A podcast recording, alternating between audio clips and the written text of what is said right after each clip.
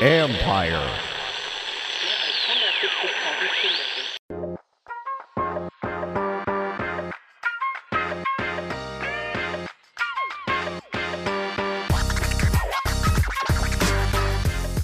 Welcome to Inside the Cap. I'm your host, Joel Corry. You can find me on X at C O R R Y J O E L. You can also read my regular CBSSports.com column, Agents Take on NFL Salary Cap and Contract Matters.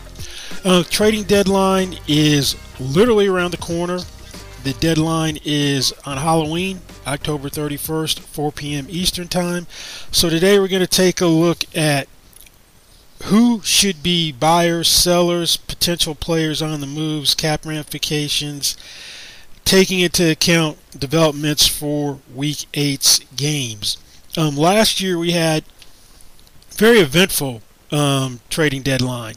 Um, Ten deals were done on trading deadline day last year, and if you look at to the days leading up to the trading deadline, you had notable players being moved, such as Christian McCaffrey going from the Panthers to the 49ers. Roquan Smith went from the Bears um, to the Ravens. Bradley Chubb goes from the uh, Broncos to the Dolphins. T.J. Hockenson traded is traded within the NFC North. Goes from the Lions to the Vikings. Last year, you had a clear sense of the really good teams versus the bad teams. This year, it's a little murkier uh, in terms of who's good, who's bad, who would be buyers and sellers, because you've got teams that have three wins that really aren't necessarily out of it. Because right now, take the AFC for instance, playoffs ended today, four and three get you in. So if you got three wins, you're a game out. Um, NFC uh, four wins gets you in. Um, you got the Saints who'd be the outside looking in, four and four. So you got three wins. You may think we have hope, but there's some teams that really, in the three win category, should be sellers. To me, like the Washington Commanders, could have one very interesting situation. First, they're 0 3 in the division. Ron Rivera is not going to want to sell. Have a new ownership group, Josh Harris. He didn't. that's not his guy, Ron Rivera. Typically, owners want to bring in their own guy. So Rivera probably feels the pressure to make the playoffs. But got two defensive ends. They can't keep. They already signed the two interior defensive linemen to long-term deals, and they're going to have all four signed to long-term deals. Um, Montez Sweat and Chase Young. I'd deal one of those two guys if I am the uh, Washington Commanders. Um, they didn't pick up a fifth-year option on Chase Young, which they could have. Fifth-year option for him, seventeen point uh, million, would have given him more flexibility. He seems to have rebounded from the torn ACL um, in his right knee and patella tendon uh, midway during the 2021 season. He has five sacks. You don't have, uh, he's in a contract year because he didn't pick up the fifth year option. So Montez Sweat also in a contract year. He is playing on a fifth year option. So one of those guys should be dealt to me. Um, the Falcons reportedly, who do need pass rush help, and are atop the uh, NFC South right now, four and four. They hold a tiebreaker over New Orleans um, right now. Only one team probably from the uh, NFC South gets in. Need some pass rush help. They've offered a third round pick. Problem is, in order to make a trade, the way NFL trades work, you have enough cap room to fit somebody's contract. So if you don't have the cap space uh, to fit somebody's contract in, then you're going to have to restructure contracts, cut players, trade players, or you're going to have to negotiate with the team how much money they're going to eat. And that's probably going to affect draft choice compensation, and you would get more draft choice compensation doing that. For instance, uh, we had two years ago the Broncos and the Rams made a trade at the trading deadline where the Rams were in Super Bowl mode and didn't have enough to take on Von Miller's $9.7 million in base salary. They converted 9 million um, pre-trade, the Broncos did, because you can't include cash or cap room in a trade. This is the workaround. You convert money into signing bonus before a trade. So Rams only had to cover $722,000 in salary for the rest of the year. And they got a second and third round pick, so they basically increased the compensation for the Ram for the Broncos eating nine million dollars in salaries. They basically bought draft picks that way.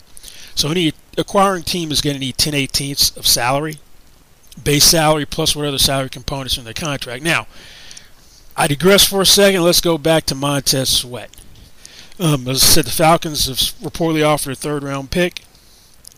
I'd deal one of the two.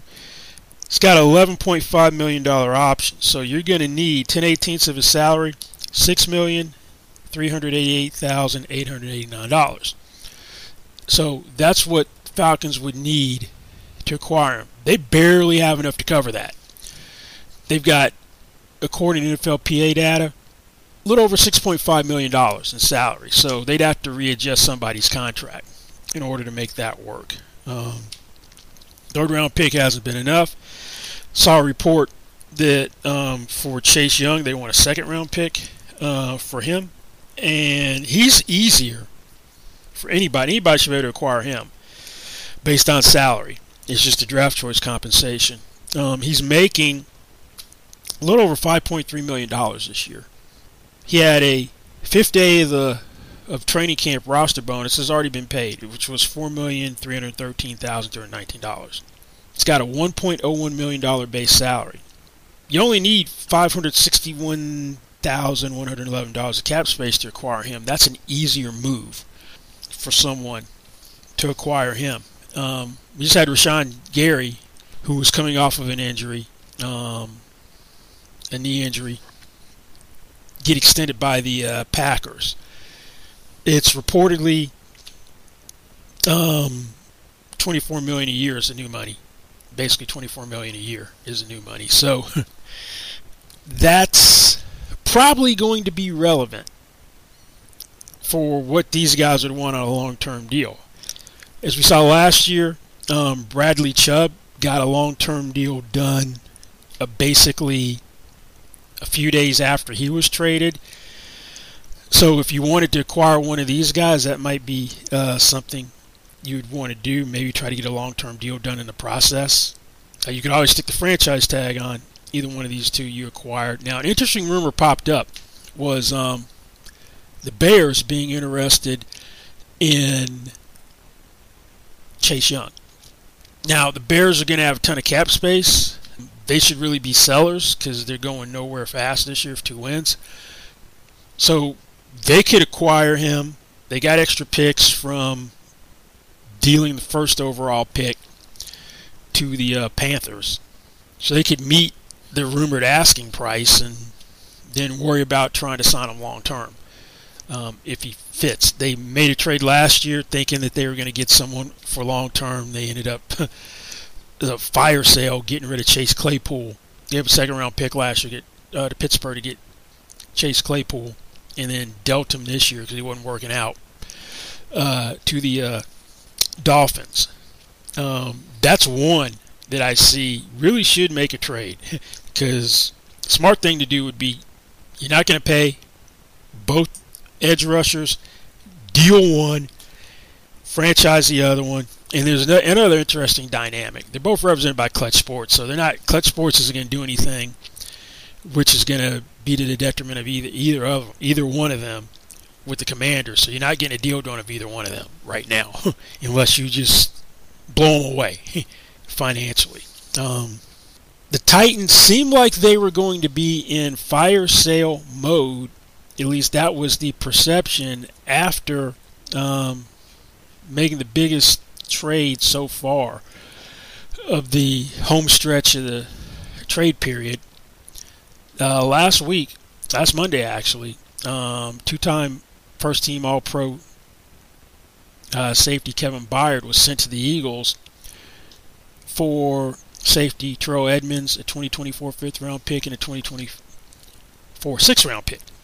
Now, yeah, Will Levis at quarterback, Ryan Tannehill has high ankle sprain, shouldn't be out long. You're thinking, well, this is a team that was two and four heading into the Falcons. Surprisingly, beat them yesterday, three and four. Were they going to start selling off assets? Because the Jaguars are going to win the division, uh, barring a collapse. They're six and two. Titans realistically don't have a shot at making the playoffs. If they do make the playoffs, they really don't have a shot of having a deep playoff run. Derrick Henry, in the last year of his contract, is making ten and a half million this year. He's been splitting time more so than he has ever in the past because they drafted uh, Tyjae Spears. He won't be back next year unless he's going to take a massive pay cut from the four-year, $50 million contract. He'll be 30 in January, have over 200, um, 2,000 career carries. He's defied logic so far in his career, but you got some teams where he would make sense. The problem is you need a little over $5.8 million of cap room to acquire him for his base salary. Plus, he's got a $500,000 incentive that's considered likely to be earned. So you really need basically a little over 6.3 million. So to me, teams should be looking at him, two of them would have to convert salary for someone, do a salary conversion, or have the Titans eat a massive amount of the contract, the remaining part of the contract, in order to make this work would be one, the Ravens, because according to uh, NFLPA data, the Ravens have a little under $2.9 million of cap space. Uh, to me, the Buccaneers. Uh, the Buccaneers have a little under $3.85 million of cap space. So you got 6.3 you need to take in. 3.85 needs to go out. You have 3.85 left, so something has to give. Um, and the Titans told Derrick Henry they don't intend to trade him. Now, if someone blows them away with an offer, that obviously changes. The best you're going to get for Derrick Henry when he walks next year, you'll be you'll get compensatory third round pick in 2025. And that is if you don't sign more free agents then you lose. If you sign more than you lose, then he could get leaves for nothing. And the Titans, Will Levis, they're clearly going to be in rebuilding mode. And they're going to be in pretty decent cap shape. Right now, they've got basically hundred and fifty-seven million dollars in cap commitments of 40 players under contract. So, by NFLPA data, they might not get the compensatory pick for him or a good one. I'd try to move him. If I get a third round pick, I'd probably take it. Another team that could make sense, the Browns, after losing Nick Chubb. Um, you wouldn't have to do a salary conversion with him because the Browns have the second most cap space in the league. They're sitting on $34.3 million of cap space, so they could easily absorb his salary. Now,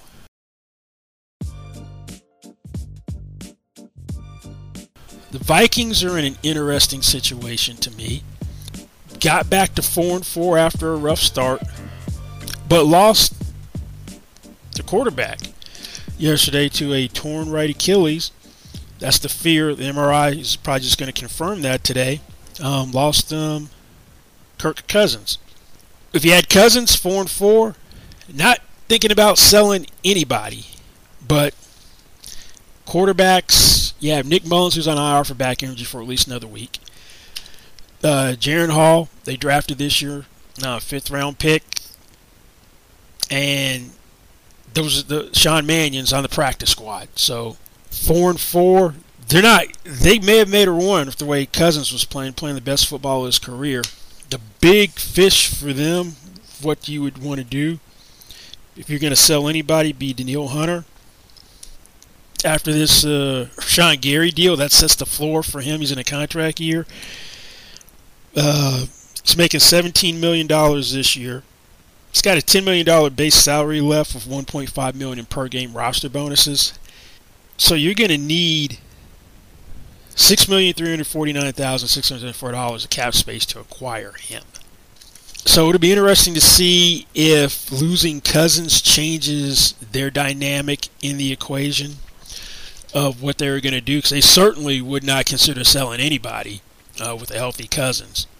But Hunter, they haven't, he's been on half his contract for years, haven't paid him. He's got 10 sacks. He'd be a welcome addition if you could get at least a second round pick for him. And if you have to eat salary, would you consider it?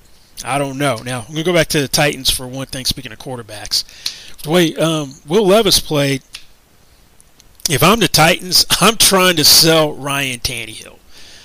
He doesn't have a long term future in Tennessee. He's in the final year of his contract. You drafted Malik Willis last year in the third round, Will Levis this year, who had a sparkling debut, although we'll see what happens in a couple of weeks once defenses finally catch up to him. Um, Tannehill, before he uh, had the ankle sprain, the high ankle sprain, not having his best year. Will Levis threw more touchdown passes yesterday to DeAndre Hopkins than Ryan Tannehill's thrown all year. Threw three to Hopkins. Tannehill's got two touchdown passes, six interceptions, completing 60% of his passes, has 1,120 passing yards. I try to sell him to a quarterback needy team. Um, Vikings, maybe. The Browns, from the standpoint that PJ Walker is not the answer is a replacement for Deshaun Watson, who's got the shoulder problem.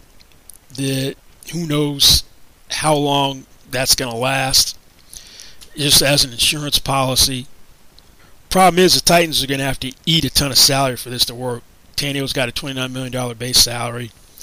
So that means you would need 60, a little over 16 million in cap space, which the only team that potentially could do that that needs a quarterback would be the Browns.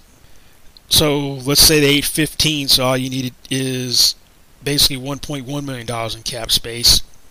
Kind of take what you could get for Tannehill. They're already going to have 9.2 million dollars in dead money next year uh, from the voiding dummy years. That jump to 19.2 if you converted uh, 15 million dollars in the signing bonus. Had 10 million dollars, which would be prorated.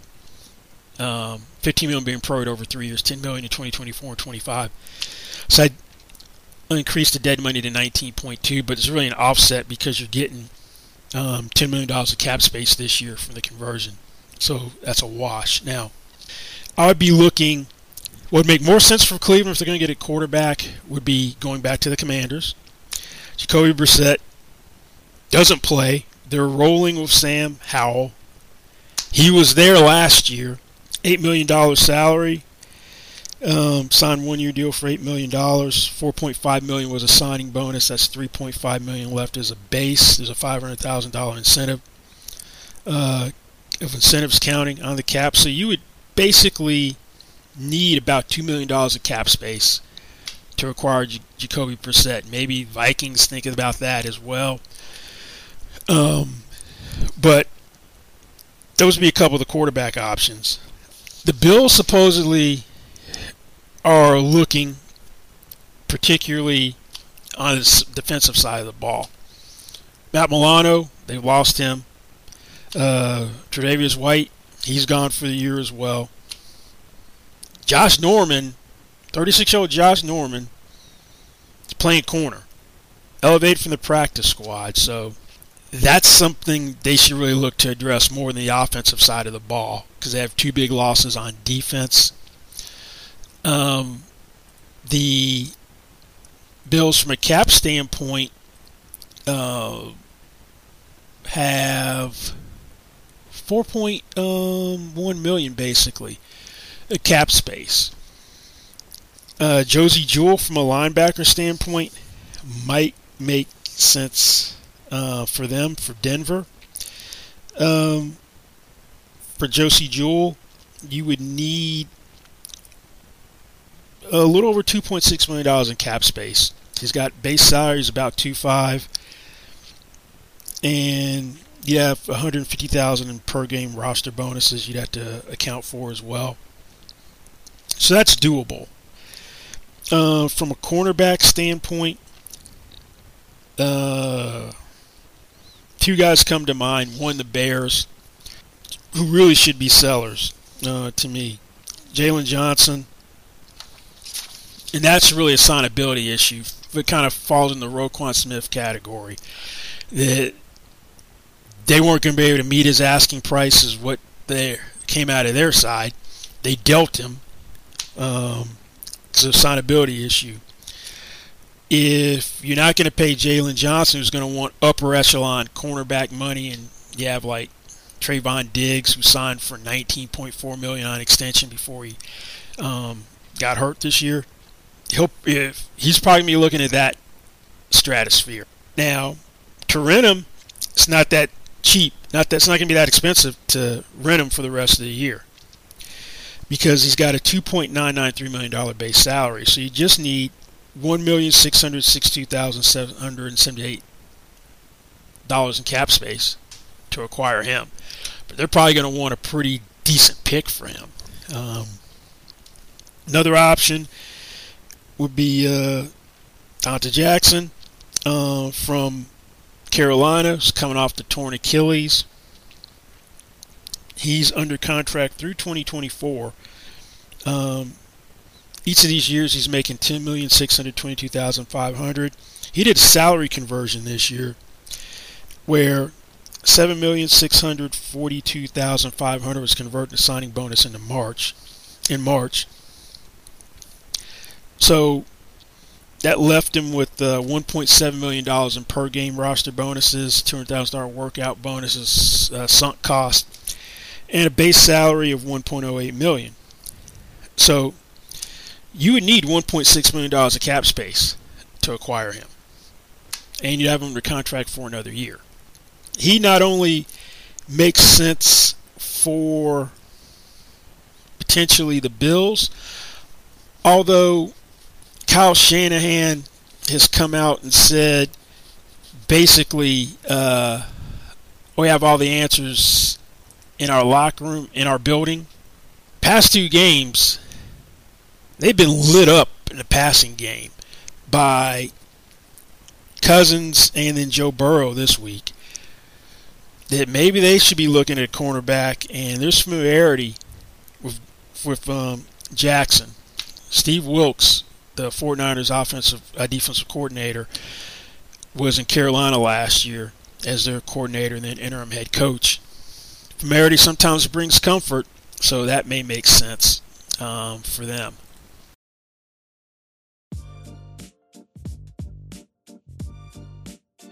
Now, staying with the uh, Carolina Panthers for a minute, one guy that I don't anticipate getting moved is going to be edge rusher Brian Burns. Um, he's got a 16.012 option. Uh, he's making 16.012 million on his fifth-year option this year. He's someone Carolina tried to extend during the uh, training camp in the preseason. Um, signability be a problem. That one, they turned down a pretty hefty package for him last year from the Rams at the trading deadline. Turned down two first round picks and a third round pick last year, so they weren't going to trade him for that last year. Him being in the option year ain't going to be relevant to them. They're going to want probably a similar package. then let's say you had someone who would be willing to meet their demands or give them something which would make it worth their while because they saw his franchise him next year. He's supposedly looking for $30 million per year. So then you got to sign him as well. So I don't anticipate him moving at all, just like I don't anticipate Davante Adams moving. Um, I don't anticipate Patrick Surtain moving. Um, Broncos should be in sell mode but he's the best player on the team. For me to move him because he's under contract, yeah, I'm under contract through 2025. That'd be his option year. Um, you got him in. There's no way I'm I'm moving him because you got him for next year, and Uh, for next year, he's making a, a little over three five. There's no way I'm moving him. Um, you'd have to exceed what the Jaguars got for Jalen Ramsey a couple years ago just to even get me to consider it. And I'm still not taking that. You got to go above that. That was two first round picks and a fourth. The Rams gave the uh, Jaguars. He would be on my untouchable list. He's part of the solution, not the problem. But speaking of Broncos, maybe they sell high on one of their receivers. Um, Jerry Jeudy, two touchdowns yesterday. He's probably easier to move than Courtland Sutton because of the contract. And I think if uh, Sean Payton had his druthers, he'd rather have Sutton uh, around. He seems to be their number one receiver. Um, Jerry Jeudy, this year, you'd only need a shade under 1.5 a cap space for him. He has a fifth-year option for 12.987 million. If Chase Claypool went for a second last year, you probably have to do more than that to get Denver to move off of him. I would think uh, they reportedly wanted a one for him. That's too much, but they also had Kadarius Toney last year go for a third and I think a, a fifth. Um, as a culture move out of New York to Kansas City. That definitely wouldn't get it done, but maybe a second and something else would get Denver's attention. Uh, Sutton's harder to move just because of his salary. Um, Scott, he's under contract through 2025. He's making 14 million this year, plus 500,000 per game roster bonuses. Um, so you're going to need almost eight million for his remaining salary to acquire him. Um, so I don't really see uh, that one happening. Um, speaking of receivers, the Raiders would love to move Hunter Renfrow. Now they signed him last year to a two-year, $31.7 million extension. He's under contract through 2024 that deal averages 15.85 million per year. But when they got Jakobi Meyers this year, it's redundant because he basically does the same thing. Um, slot receiver. They uh, this year he's making 11.5 point 11.549 million in cash. Uh, 4.32 million was a roster bonus in March. He's got a 6.5 million dollar base salary and $629,000 in per game roster bonuses. You would need a shade over $3.75 million of cap space to take him on for the rest of the year. Plus, because of the way the per game roster bonuses work, since they're a per game event, only a certain amount is counting is likely to be earned the first 10 games. So, for each additional game that he was active, you potentially would need another $259,000 in cap space to account for the roster bonus if he's active every game. So you're really talking about $4 million in cap space. Raiders would have to probably eat a significant amount of salary. Hunter Renfrow is not going to be there next year. He, they're not going to pay Hunter Renfrow $11.882 million and they don't use him. That won't happen. Well, who's, who's to say that Josh McDaniel is going to be around next year if the Raiders don't com- become more competitive. But this is kind of a fire sale mode. You'd have to eat cap space to send him someplace. Um, another guy I, I would look to move if I'm the Raiders is Austin Hooper. You got Michael Mayer, Meyer that you drafted in the second round. Um, Hooper started as the um, start at the beginning of the year, but really their time their play time was about even. They were both playing a little over fifty percent. It shifted last week, um, where Hooper's clearly the number two tight end. His snaps were down to about 35%. Myers was about 75%. To me, the Bengals, who typically aren't buyers at the trading deadline, have a big deficiency at tight end last year the Renner tight end thing worked with Hayden Hurst. It's not working out with Irv Smith Jr. To me, I'd be looking at a tight end um, if I'm them. And for Austin Hooper, it'd be it'd be a day three pick, a late day three pick. He's making. He's on a one-year deal. He won't be back there next year. Um, it's one-year deal for 2.75 million, and uh, a million of it was signing bonus. So you've got 1.165 million in base salary and 510,000 dollars in per game uh, roster bonuses. So you'd really need $917,000 basically to acquire him. Or I'd look at um the Colts because they probably have a one tight end too many. Jelani Woods has been on IR all year. Uh, Mo Alie-Cox's snaps are way down this year, but he'd be a more expensive acquisition. But you'd also have him for 2024. That's solve your tight end problem next year. He's making 5.92 million next year. Um, this year, it's uh, 4.8 in base salary plus 510,000 in per game roster bonuses. So you need basically three million dollars in cap space um, to acquire him. The Bengals typically don't make moves, but from a cap standpoint, it could be done. The Bengals have 10.6 million dollars uh, in cap space. Now, the Lions, to me, should be in acquisition mode. They're gonna win the uh, NFC North, uh, particularly the Vikings losing Cousins. There's nobody really really to challenge them. I'd really be looking at an edge rusher, and New England should be in sell mode. Two and six, Josh Uche kind of fit the bill. Uh, to me, uh, he's going to be hard to sign. He's more of a situational pass rusher there. I don't know why he'd want to stay there. Um, he'll probably try to command too, more money than they'd want to pay him. He's got an ankle injury right now that's minor. Played his college football at Michigan. Uh, when James Houston went down, there really isn't another huge pass rushing threat to on the outside to pair of Aidan Hutchinson. So that might make sense to rent him, rent Josh Uche uh, for the year. And it wouldn't cost you very much from a cap standpoint that um, he's making $1,349,910 this year.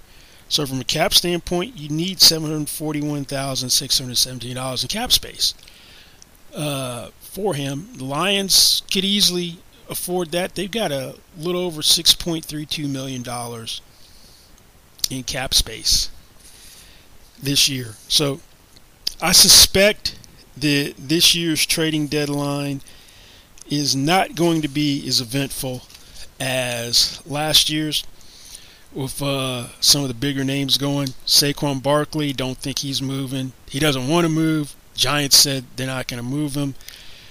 If Kyler Murray's coming back to play this year, um, they've activated his practice period. Marquise Brown probably wouldn't be moved.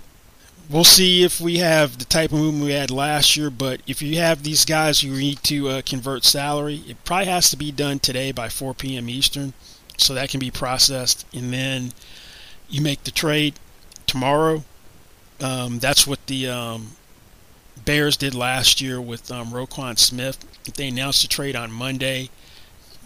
They had to convert salary, and then officially he was moved Tuesday before the deadline. So if you don't see a Derrick Henry or these guys who have big salaries have it converted today, odds are they're not moving unless for some reason someone like the Browns blows the Titans' socks off, they don't need to convert salary because they got enough cap room for Derrick Henry. Then guys with big money salaries like um, Danielle Hunter could be moved. But um, as I said, I suspect it's going to be a little anticlimactic compared to last year. Last year was uh, one was the most eventful deadline day in history. I suspect we'll see more minor trades than big trades. And then once the trading deadline ends, everyone is subject to waivers um, when you are released. Right now, players are four more uh, credited seasons have their contracts terminated. They're free to sign anywhere after the trading deadline starting on Wednesday. You cut anybody, they have to go through the waiver process where they can be claimed for 24 hours. If nobody claims the contract, then they're free to sign. But that's a look at what we, the lay of the land heading into tomorrow's trade trading deadline, 4 p.m. Eastern Time, is when trades have to be completed. Once that deadline passes, trades cannot be executed until the 2024 league year starts and the 2024 league year begins next March 13th. So that's uh, this time's um, Inside the Cap. Don't forget you can find me on Twitter at Corry Joel, C O R R Y J O E L. And also read my regular CBSSports.com column Agents Take. Um, thanks for listening, and we'll see you back here next time. Goodbye.